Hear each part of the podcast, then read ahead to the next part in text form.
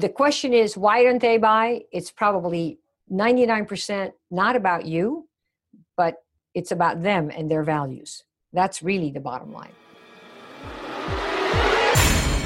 Okay, and what is the fix?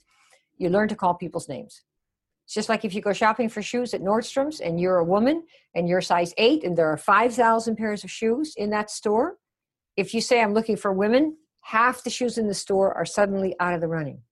Only 2,500 pairs left, right? And then you say, Well, I want running shoes. Well, of all the 2,500 pairs of women's shoes, probably 10% might be running, let's pretend.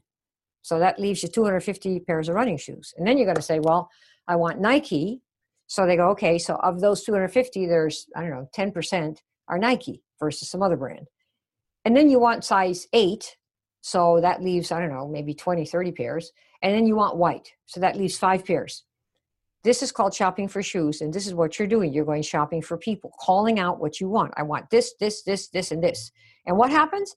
The shoe person comes to bring you four or five pairs of shoes that are likely to fit and you walk away with one. That is the process of learning to call someone's name.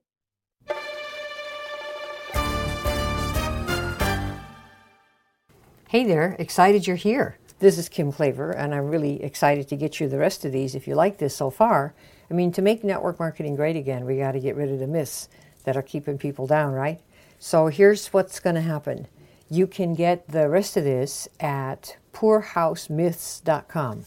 P O O R H O U S E M Y T H S dot and you'll be able to sign up and register and get the whole webinar on the house. Plus, of course, how to turn things around so we can make network marketing great again for you and for other people who have been held back by these silly myths that keep people in the poorhouse. Okay? This is Kim Klaver. I'll talk to you soon. Bye.